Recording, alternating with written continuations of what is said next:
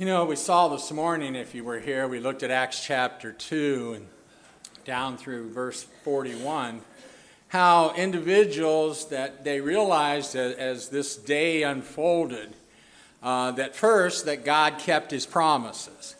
Um, or keeps his promises. That these apostles specifically, uh, there was, they were told, as we said, uh, to tarry in Jerusalem till they receive power from on high. Uh, it was something that, um, uh, that Joel had prophesied approximately 800 years previously. Uh, we saw the fulfillment of that in, in, Acts chapter 2. And Peter said, These are these things which Joel uh, prophesied in the last days. And he went on. And then we saw uh, Peter's argument, and, and, in addition, not just Peter, but the other apostles, I believe, were preaching at the same time. Their argument that. Um, Jesus, who is both Lord and Christ. That he's more than a mere man. The miracles of God gave evidence of that, that God raised him from the grave gave evidence of that. Uh, prophecy of old gave evidence of that. And the fact that he now sits at the right hand of God uh, gave evidence that he is both Lord and Christ. And then we saw what is the proper response. And of course, uh, many of us are familiar with it. Repent and be baptized, every one of you, in the name of Jesus Christ for the remission of your sins, and you shall receive the gift of the Holy Spirit. Well, then what? What then? Well, I think Acts chapter 2 and verse 42 answers that question. Have your Bibles, turn back to Acts chapter 2 again, and notice in verse 42 there, as this account continues of that day of Pentecost, the first Pentecost after the resurrection of Christ. And they continued steadfastly in the apostles' doctrine and fellowship, in the breaking of bread, and in prayers. In other words, now that they were Christians, now that they were children of God, now that their sins have been washed by the blood of the Lamb, now that they had been added to them who already were believers and servants of Christ, Here's the life that they had to live. So now that I'm a Christian, now that we are Christians, we must continue steadfastly in the apostles' doctrine. Well, then that brings up a question. What is the apostles' doctrine? The word doctrine merely means teaching. And the answer to that, uh, and I think sometimes we, we maybe know it, but we don't voice it, is that the apostles' teaching was Christ's teaching. You know, we live in a world where, you know, do you have a red letter Bible?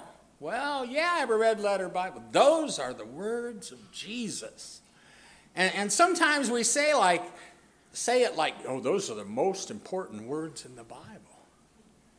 But everything in the New Testament are the words of Jesus. The things that God wants us to do, the way He wants us to behave, are the teachings of Jesus.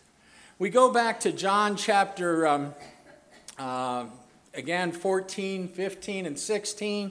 And John chapter 14 and verse 26, as we read this morning, Jesus said he was going to send a helper. He says, But the helper, the Holy Spirit, whom the Father will send, notice, whom the Father will send in my name, he will teach you all things and bring to remembrance all things that I, Jesus speaking, I said to you. In John chapter 15 and verse 26. So when the Helper comes, whom I shall send to you from the Father, the Spirit of truth, who proceeds from the Father, he will testify of me. John chapter 16, verses 12 through 14. I still have many things to say to you. Again, Jesus speaking to the apostles. I still have many things to say to you, but you cannot bear them now. However, when He, the Spirit of truth, has come, He will guide you into all truth, for He will not speak on His own authority, but he, whatever he hears, He will speak, and He will tell you things to come. He will glorify me for he will take of what is mine and declare it to you. So here's Jesus telling those apostles that moved with him for approximately three and a half years that I'm going to send a comforter, and he's going to guide you into all truth. He's going to bring into remembrance all the things that I've taught you, and he's going to tell you some things that you're not ready to receive yet. In other words, but what he's telling you is a message from me. And then the Apostle Paul, who struggled much of his apostle life with dealing with the fact that some denied his apostleship, wrote in his letter to the Galatians in chapter 1, verses 11 and 12, he says, But I make known to you, brethren, that the gospel which was preached by me is not according to man, for I neither received it from man, nor was I taught it, but it came through the revelation of Jesus Christ. So the point here is that the apostles' doctrine is Christ's doctrine. It's the message, the doctrine of Jesus Christ. Well, what does it mean to continue steadfastly in it? One, it means to obey it. Romans chapter 6, verse 17, Paul says, But God be thanked that though you were yet slaves of sin, you obeyed from the heart that form of doctrine to which you were delivered. Here's a doctrine, they obeyed it. 1 Timothy chapter 4 and verse 16, we read Paul writing to Timothy, Take heed to yourself and to the doctrine, continue in them, for in doing this you will save both yourself and those who hear you. So, when it comes to the doctrine of the apostles, the teaching of the apostles, you and I, as New Testament Christians, are to obey it. Not only are we to obey it, we're to exhort others not to teach any other doctrine, but the doctrine of the apostles. In 1 Timothy chapter 1 verse 3, Paul writing to Timothy says, "Now I urge you when you went into Macedonia, remain in Ephesus, that you may charge some that they teach no other doctrine." And if there are those that are teaching another doctrine, we are to mark and note and avoid them. Romans chapter 16 verse 17. Now I urge you, brethren, note those who cause divisions and offenses contrary to the doctrine which you have learned, and avoid them. Leaders are to use it to exhort the gainsayer, uh, gainsayer, to convict those that are acting and teaching contrary to the doctrine. Titus chapter 1, verse 9, in the qualifications of an elder, that they are to hold fast the faithful word which he has been taught that he may be able by sound doctrine both to exhort and convict those who contradict. And it is the standard, the apostles' doctrine, the teaching of Christ, is the standard for our relationship with God, to maintain fellowship with God. 2 John verses 9 and 10. Whoever transgresses and does not abide in the doctrine of Christ does not have God. He who abides in the doctrine of Christ has both the Father and the Son. If anyone comes to you and does not bring this doctrine, do not receive him into your house nor greet him. So, what does it mean to be to uh, uh, continue steadfastly in the apostles' doctrine? It means is if I'm a Christian and I want to be a faithful Christian, then I must continue steadfastly in that doctrine. In other words, I need to hold fast to it. Secondly, they continued steadfastly in the apostles' doctrine and fellowship. Well, what does fellowship mean? Primarily, the meaning of fellowship is joint participation. In other words, we are participating, when we are in fellowship, we are participating jointly in something. And it can be in very different, different ways. It means if we want to be in fellowship with God, if we want to participate jointly with these blessings that God wants to shower upon us, then we must walk in the light as He is in the light. Notice 1 John verses 5 through 7. This is the message that we have heard from him and declare to you that God is light and in him is there is no darkness at all. If we say that we have fellowship with him and walk not in darkness or walk in darkness, we lie and do not practice the truth. But if we walk in the light as he is in the light, we have fellowship one with another, and the blood of Jesus Christ, his Son, cleanses us from all, all sin. So if we want to participate jointly with, with God and all that entails, and with His Christ and His church and all the kingdom and all that, then we must walk in the light as God is in the light. In other words, when we sin, We confess that sin, as John will go on to say. We acknowledge it, we repent of it, and seek his uh, forgiveness of it through prayer as Christians. It means fellowship, to continue steadfastly in fellowship. It means to cooperate in the work of the gospel. In Philippians chapter 1, verses 3 through 5, Paul, writing to the brethren at Philippi, he says, I thank my God upon every remembrance of you, always in every prayer of mine, making requests for you and all, uh, for you all with joy, for your fellowship in the gospel from the first day until now and if you continue through the, the letter there to the Philippians, we come to realize that they had helped support Paul in his work and prayed for him, helped him financially. They had even been, from the context there at the end, suggests that they were like his overseeing congregation, and the fact funds came to them and they distributed them to Paul. But the point was is that they participated jointly with Paul in that work of the gospel. And so part of fellowship is that we participate in the work of the gospel. Uh, you probably heard me say many times, and maybe Daniel or, Ch- or David or Chad or Forrest and others that have gone on mission trips that, you know, some can't go, but you can help send. And in doing so, you are participating in that work. And so part of fellowship, joint participation, is, is sharing in the work of the gospel. It may be going, may be praying for it, and may be supporting it financially, but participating jointly in it. And then the third way it means to continue steadfastly in the fellowship is to help those in need. In 2 Corinthians chapter 8 verses 3 and 4, Paul says, for I bear witness that according to their ability, yes, and beyond their ability, they were freely willing and employing us with much urgency that we would receive the gift and the fellowship of the ministering to the saints.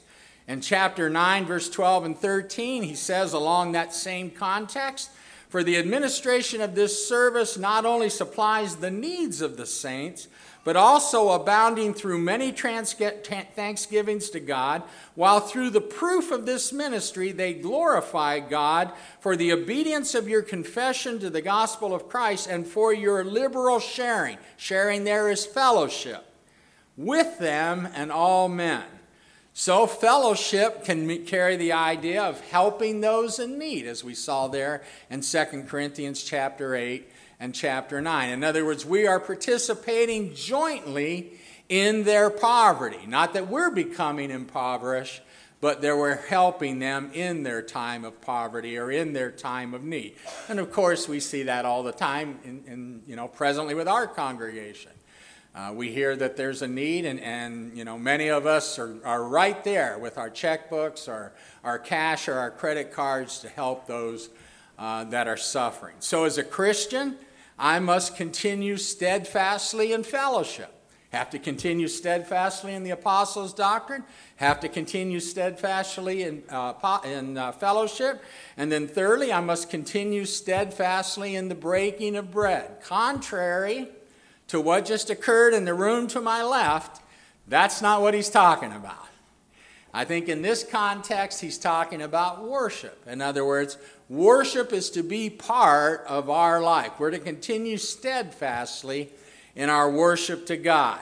Acts chapter 20 and verse 7, we see a verse there. Those in Troas, um, they, um, on the first day of the week when they came together to break bread, uh, Paul continued preaching unto midnight. And so obviously the context there is not a meal, but the participation in worship and breaking bread was a figure of speech for the Lord's Supper. Uh, it's very similar to 1 Corinthians chapter 10, verse 16, where we read, uh, The cup of blessing which we bless, is it not communion of the blood of Christ? The bread which we break, is it not the communion of the body of Christ? The word communion there is a word that suggests, again, fellowship. So, what does it mean to continue steadfastly in worship? Because clearly, those who became Christians on that day of Pentecost, that was part of their life from that moment on. Well, it means I'll worship as God directs. I mean, how can I be in fellowship with God? How can I continue in, in, breaking bread and continue steadfastly in worship if I don't do what God says? And as many of us knows, that's partaking of the Lord's Supper every Sunday. Acts chapter 20, verse 7, that's singing and making melody in our heart. Um, Ephesians 5, verse 19, and Colossians 3, verse 16. It's praying continuously. 1 Thessalonians 5, verse 17 and giving as we prospered. 1 Corinthians 16 1 and 2. It also means I will worship when God directs. In other words, there are those in the religious world that say, well, we can worship on Saturday or we can worship on Thursday night. We even have some brethren that I've been told among us that say we can take the Lord's Supper on Thursday night. We had a few years ago, we had a brother representing uh, uh, an agency local that helps children, and he came and was presenting about the, uh, the work of that group, and, and we told them we had some concerns about uh, some of the people that they were having on a uh, program that was occurring there on their property. And he said, Well, you know, along that line, here's this other person uh, that teaches we can take the Lord's Supper on Thursday. So no, we have to worship when God directs. And it's clear from Acts chapter 20, verse 7, 1 Corinthians 16, verses 1 and 2, when it comes to that, that corporate worship in which we partake the Lord's Supper, which we give it collectively, that that has to be on the first day of the week. It means I will not make a habit if I'm going to continue steadfastly in worshiping, breaking of bread. It means I will not make a habit of forsaking the assembling together of, our, of the saints. Hebrews chapter 10, verse 24 and 25. And let us consider one another in order to stir up love and good works, not forsaking the assembling of ourselves together, as is the manner of some, but exhorting one another, and so much more as you see the day approaching. In other words, God wants us to be with the saints when they assemble. That's just bottom line. So if I'm going to continue steadfastly in worship, I have to do it as the way God says. I have to do when God says, when He expects me to be here, and I'm not to make a habit of forsaking it. I need to be here at all times when they gather, unless there's extenuating circumstances that I cannot be here. And needless to say, the Super Bowl is not extenuating circumstances. Um, I had a, a, a, brother that sort of took me under my, his wing when I was younger, and he always got a chuckle that, uh, you know, sometimes, and you probably have heard this, and it may have even been said here, and, but I, I can't remember specific. You'll get a, you know, on Sunday night when, when those that couldn't be here on Sunday morning, obviously the person will give a prayer, and and they'll say, Lord, you know, we gather around and we offer these brethren uh, an opportunity, those who were providentially uh, unable to come and worship with us this morning. And if you think about that, does that mean that God caused them not to be with the saints in the morning? You know, when you think we're providentially hindered. So uh, maybe it was just an inside joke anyway. Anyway, but as a Christian, I must continue steadfastly in worship. And then finally, in that those four things that Paul meant or that uh, Luke mentions there in Acts chapter 2. As a Christian, I must continue steadfastly in prayers. Well, what does that mean? To continue steadfastly in prayers. First, means to pray regularly. 1 Thessalonians chapter 5, verse 17, Paul writing to the church in Thessalonica, pray without ceasing. In other words, if I'm a Christian, then, then prayer should be part of my life. I should pray regularly. Whether you do a morning prayer or an evening prayer or you pray before your meals, whatever it is, prayer should be part of your life. Pray regularly. Secondly, it means to pray fervently.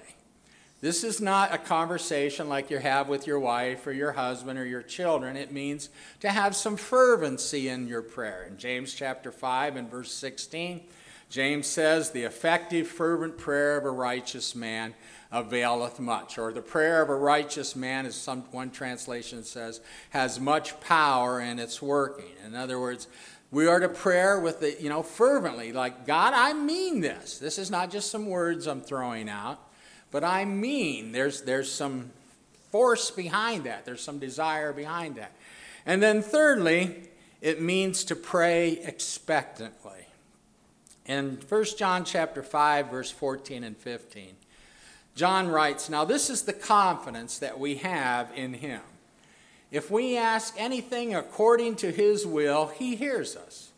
And if we know that he hears us whatever we ask, we know that we have the petitions that we have asked of him." In other words, when we pray, we should ex- pray, pray expectantly that God is going to respond to our prayer. And if we ask according to its will, His will, and if it is His will, then God will answer that prayer. Now, if it's not His will, His answer is no.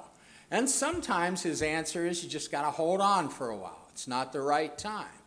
But if we ask, we should ask confidently that, you know, if it's His will, that He would respond. And so we should pray expecting an answer from God. And, and hopefully, as Christians, we're not going to ask or pray God something that we know is not His will, because obviously we know He's not going to respond favorably to that. So, as a Christian, I must continue steadfastly in prayers. And so, when we look at Acts chapter 2 and verse 42 as we close out here, that once these individuals became Christians, as we often tell when we're studying, that that's just the beginning.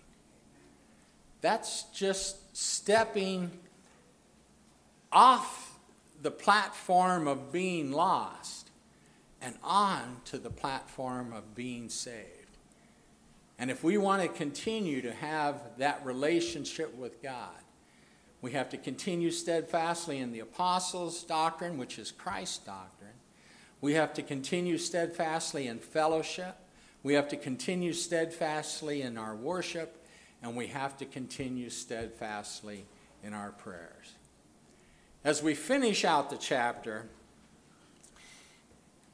then fear came upon every soul, and many wonders and signs were done through the apostles. Now all who believed were together and had all things in common, fellowship and sold their possessions and goods and divided them among all as anyone had need. So, continuing daily with one accord in the temple and breaking bread from house to house, they ate their food with gladness and simplicity of heart, praising God and having favor with all the people.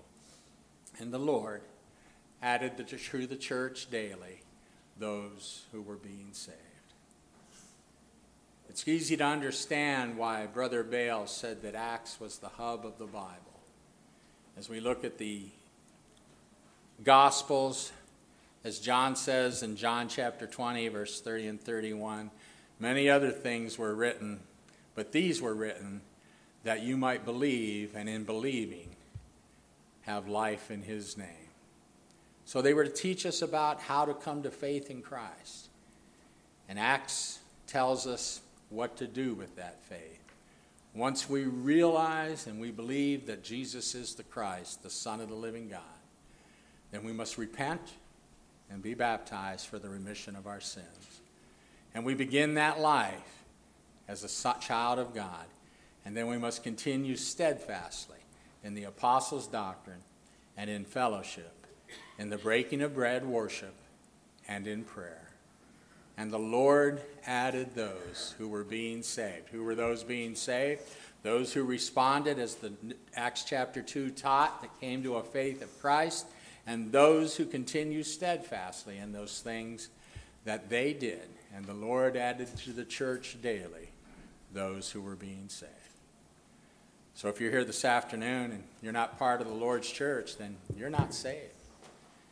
But if you believe that Jesus is the Christ, the Son of God, then the proper response is to repent and be baptized. We offer you that opportunity this afternoon. If you think that you do not know, or you think that you or you believe that you're not convinced that Jesus is the Son of God, there's no neutral position in this. There's no area where I can say, you know, well, I, am not saying that he isn't, but I'm not saying that he is. God doesn't allow us that. Either we're for him or we're against him. So if you're not sure, then I urge you to either study your Bible yourself or study with him. If you choose to make the decision based on the evidence that Jesus is not the Christ, then that's your choice. But I believe with all my heart that if you truly will give the Bible an opportunity, that you will come to the reasonable conclusion that Jesus is both Lord and Christ, and that He is your Savior, and that through Him you can spend eternity with God in heaven. If we can help in any way, won't you come as we sing this song of encouragement?